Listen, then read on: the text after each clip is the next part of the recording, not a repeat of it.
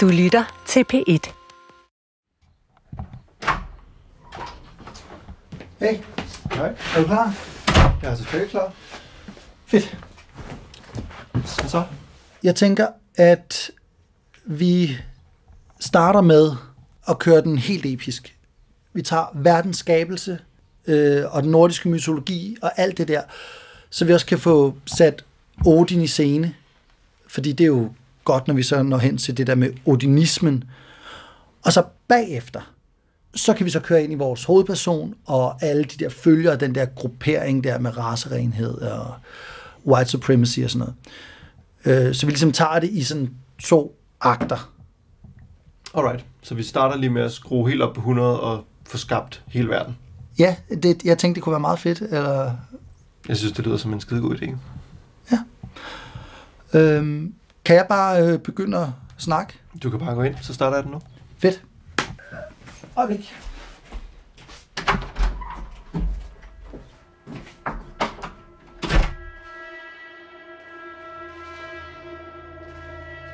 Ginun Gagab.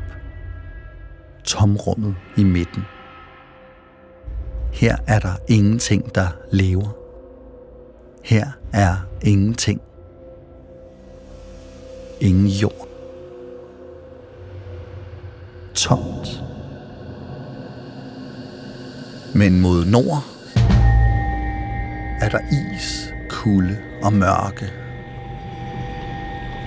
Mod syd er der flydende lava, varme og lys. Og ishavet begynder at bevæge sig. Og lavaen begynder at flyde.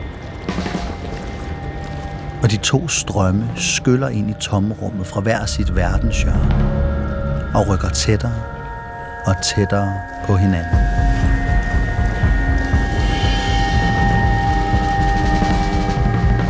Ginungagap er pludselig ikke tomrum længere.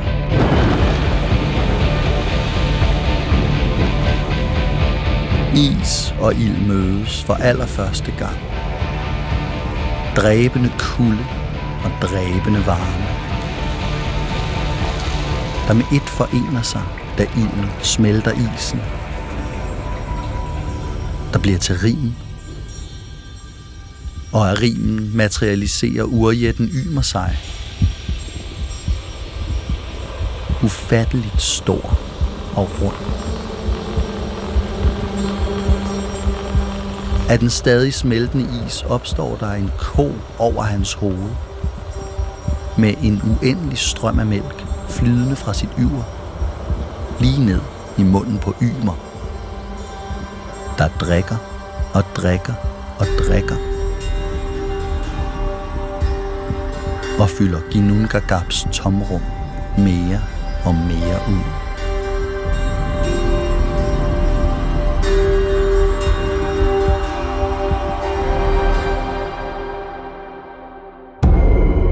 Urjætten Ymer drikker sig i søvn, og mens han sover, sveder han. Og fra hans sveddrøbende armhuler fødes to væsner. En kvinde og en mand og hans fødder får også et barn med hinanden.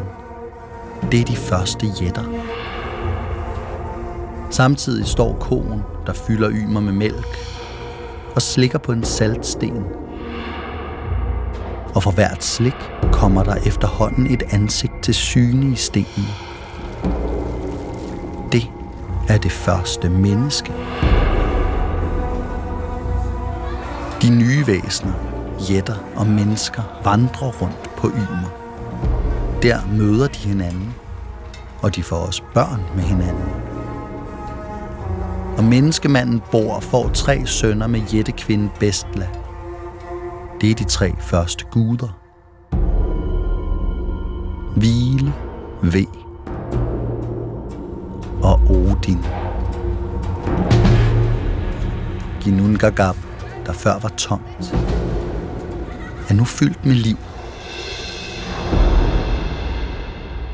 Men snart kommer også døden.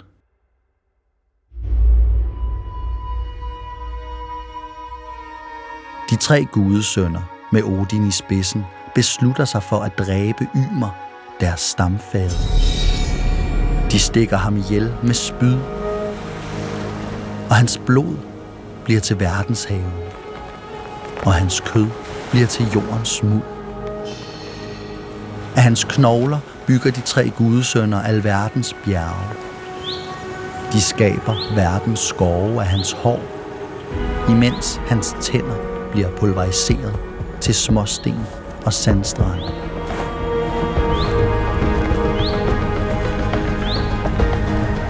Til slut kløver de hans pande og hejser hans hjerneskal op som himmelvælving og former skyerne af hans hjerne.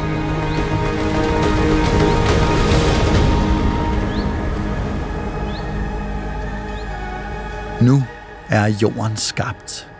Verden har fået sammenhæng. Alt er fuldstændigt forandret. Odin og hans brødre skaber et land til jætterne, Udgård, og et land til menneskene, Midgård. Og midt i menneskenes land planter de regnbuebroen Bifrost, som leder op til gudernes eget land, Asgård, hvor Odin skal herske over gudeslægten som asernes konge fra sin borg, Valhall.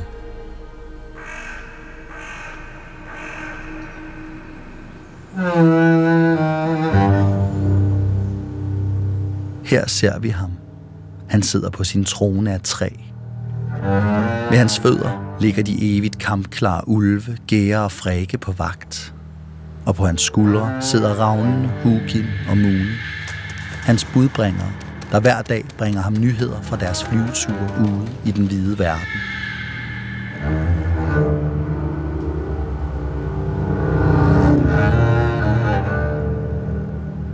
Odin er høj og slank, men stærk. Og hans lange grå skæg er en perfekt symmetrisk forlængelse af hans smalle ansigt. Men symmetrien brydes af en sær skygge over det ene øje. Det mangler.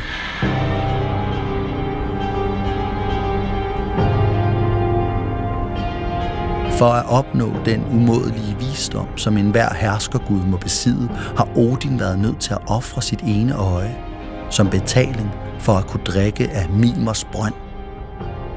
Odin, den enøjede Gud, menneskenes og asernes herre, slægternes fader, Odin. Men han sidder på lum tid, og han ved det.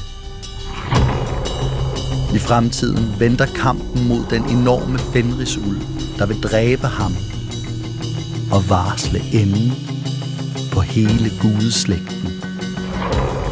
Verdens undergang.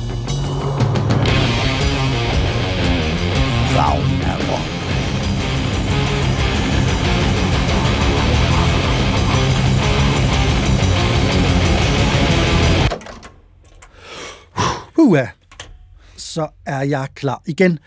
så har vi da også lige fået sat verden på plads. Velkommen til alle sammen. Selvom vi startede lidt mere episk og i en lidt mere mytologisk tid end sædvanligt, så er det de lovløse, I lytter til.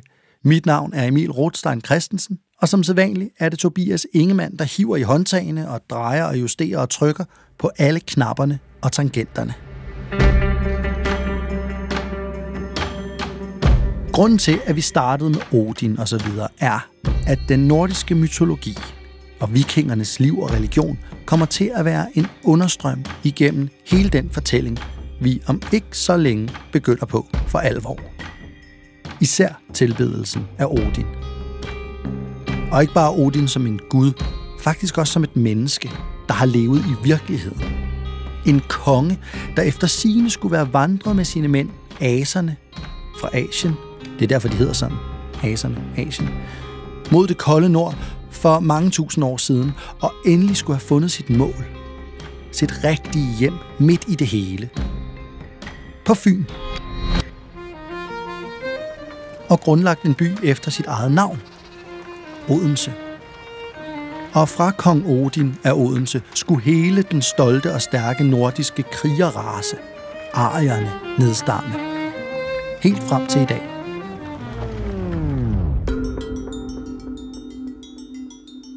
Det her med, at skandinaver er Odins efterkommere, er nok en lidt kontroversiel forestilling for mange af os. Men det er ikke desto mindre en forestilling, som kommer til at gå igen i vores fortælling, hvor vi også af og til kommer til at bevæge os fra den ene yderlighed til den anden. Fra mytologiens gigantiske, overdådige og magiske Valhalborg for enden af regnbuen, og til en udslidt trailerpark i Florida i 1970'erne. This is life. WLYF. All music, all the time. For selvom vi startede historien her i tidernes morgen, så ender vi altså længere op i nutiden end nogensinde før. Desuden er vi også lidt ved at bøje konceptet her. For vores hovedperson i den her historie er ikke sådan ægte kriminel. Og så alligevel er der nogle ting og sager, vi kommer tilbage til. Men i hvert fald, vores hovedperson befinder sig i centrum af noget, man vel godt kan kalde en slags kult, eller i hvert fald bevægelse, og er højt elsket og savnet over hele verden. Især i USA, men også i Mexico og Spanien, England og Australien. Der bliver afholdt forskellige mindehøjtidligheder hvert år, og der er blevet rejst forskellige mindesmærker, som bliver besøgt med ærefrygt af de mange tilhængere, der er kommet til over de seneste 50 år. Tilhængerne her kan se ud på mange måder, men der er en del fællestræk, der ofte, ikke altid, det skal jeg understrege, går igennem flokken. Til en start mener de, at verden er styret af jøder i en stor konspiration. Mange af de her tilhængere er heller ikke glade for, når ting vokser sig ud over deres egne landegrænser. Derfor er de også modstandere af tværnationale politiske organer, FN og NATO for eksempel. De har også ofte en idé om, at der findes en arisk race, der er overlegen.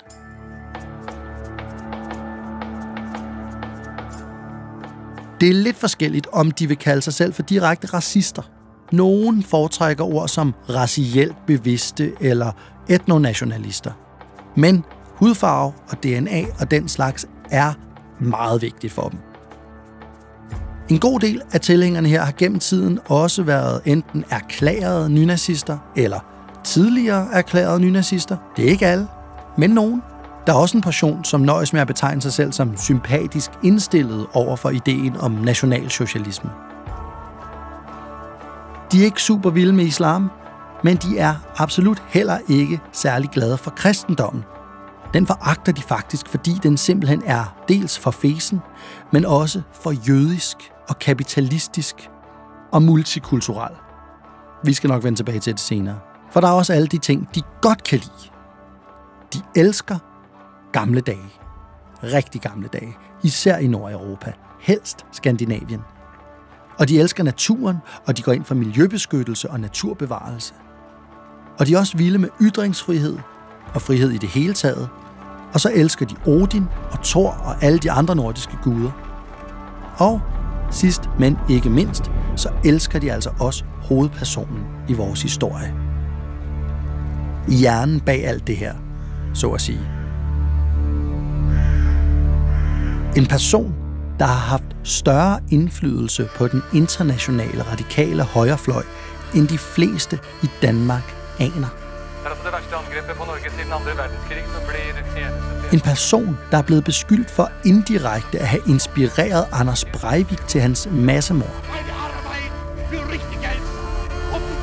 En person, som hvert år fejrede Hitlers fødselsdag som en helligdag. En gammel dame. Ved Else hedder hun. Else Christensen fra Esbjerg. Der ligger Esbjerg og smiler, vestkystens hovedstad. Men på den amerikanske ultraradikale Odin-tilbedende højrefløj er hun lige så kendt som The Folk Mother. Læg armen om min hals, så danser vi med højt humør til tre Else er hovedperson i den her nye omgang af De Lovløse. Og nu kan det jo være, at der er nogen, som ikke helt kan se meningen med, at vi skal høre om sådan en radikaliseret, arisk, højrenational, antijødisk forkæmper. Det er der flere svar på. For det første er Else vigtig. De drømme og visioner, hun har spredt til sine følgere, er tættere på at gå i opfyldelse i dag end nogensinde siden 1945. Kombinationen af nationalisme, private paramilitære grupper, racisme og mistro mod statsapparatet, som vi ser i alle vestlige lande, er som taget ud af nogle af Elses tekster. Især den amerikanske variant med modstand mod Black Lives Matter og politisk korrekthed, og med stormen på kongressen som den forløbige kulmination. Det har Else skulle nærmest forudset, eller i hvert fald foreskrevet på sin egen måde. For det andet er Else vild. Hendes livshistorie fører os forbi naziforhør, et privat hemmeligt våbenlager, en narkosmuglerring, en solid håndfuld meget betydningsfulde, også ret farlige amerikanske ekstremister. Og så er der altså også hende, der får grundlagt odinismen i dens blivende form. Hun er bevægelsens bedstemor. En legende Måske nærmest en profet. Og samtidig så er hun jo også bare en gammel dame. Hun viser sådan set, at livet ikke behøver at stoppe, bare fordi man er blevet pensionist. I min research har jeg gentagende gange taget mig selv i at være reelt imponeret over hendes bedrifter. Og jeg har også grint en masse. Jeg skulle efterhånden begyndt at holde lidt af hende, og jeg kommer endda fra en jødisk familie. Else døde i 2005, 92 år gammel. Hun fik ingen børn, og jeg ved faktisk ikke engang, om hun var tilbage i Danmark i de sidste mange år af sit liv. Så jeg tror, det er fair at gå ud fra, at der ikke længere er nogen i Danmark, der for alvor har en tilknytning til hende. Hvis der alligevel er nogen, der ved noget, og I lytter til det her, så må I meget gerne kontakte mig, for jeg har en masse spørgsmål, som I måske kan hjælpe mig med.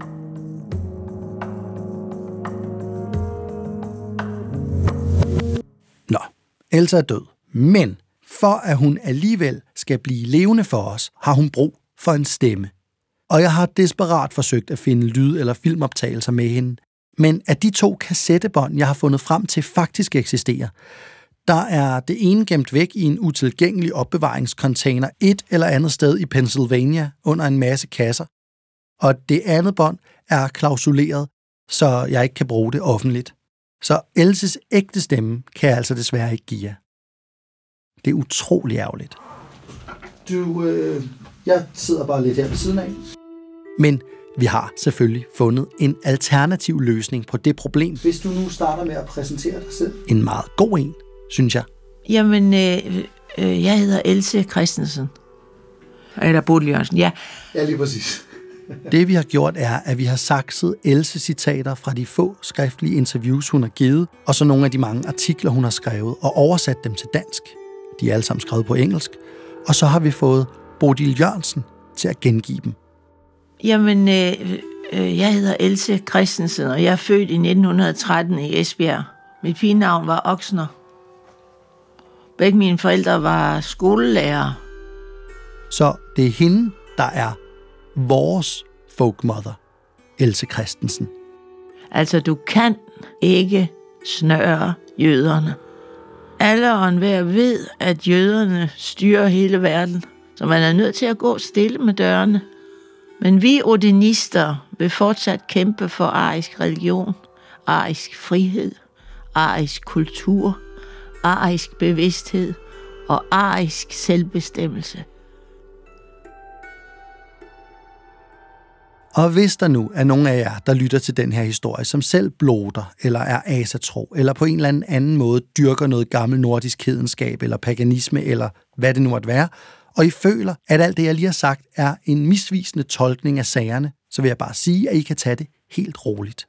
Det her har intet med jer eller jeres tro eller ritualer at gøre.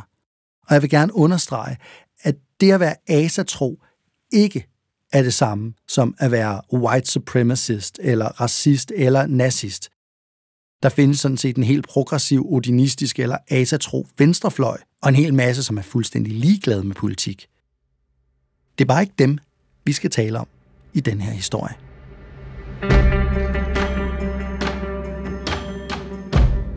Så, nu kan alle vist trygt lytte videre. Første lange episode ligger allerede klar, og den skulle gerne starte lige så snart vi slukker for knappen her. Gå på opdagelse. Ah, nå ja, okay. Den besked kommer altid og ødelægger flowet. Men øh, jeg fortæller videre lige efter den så.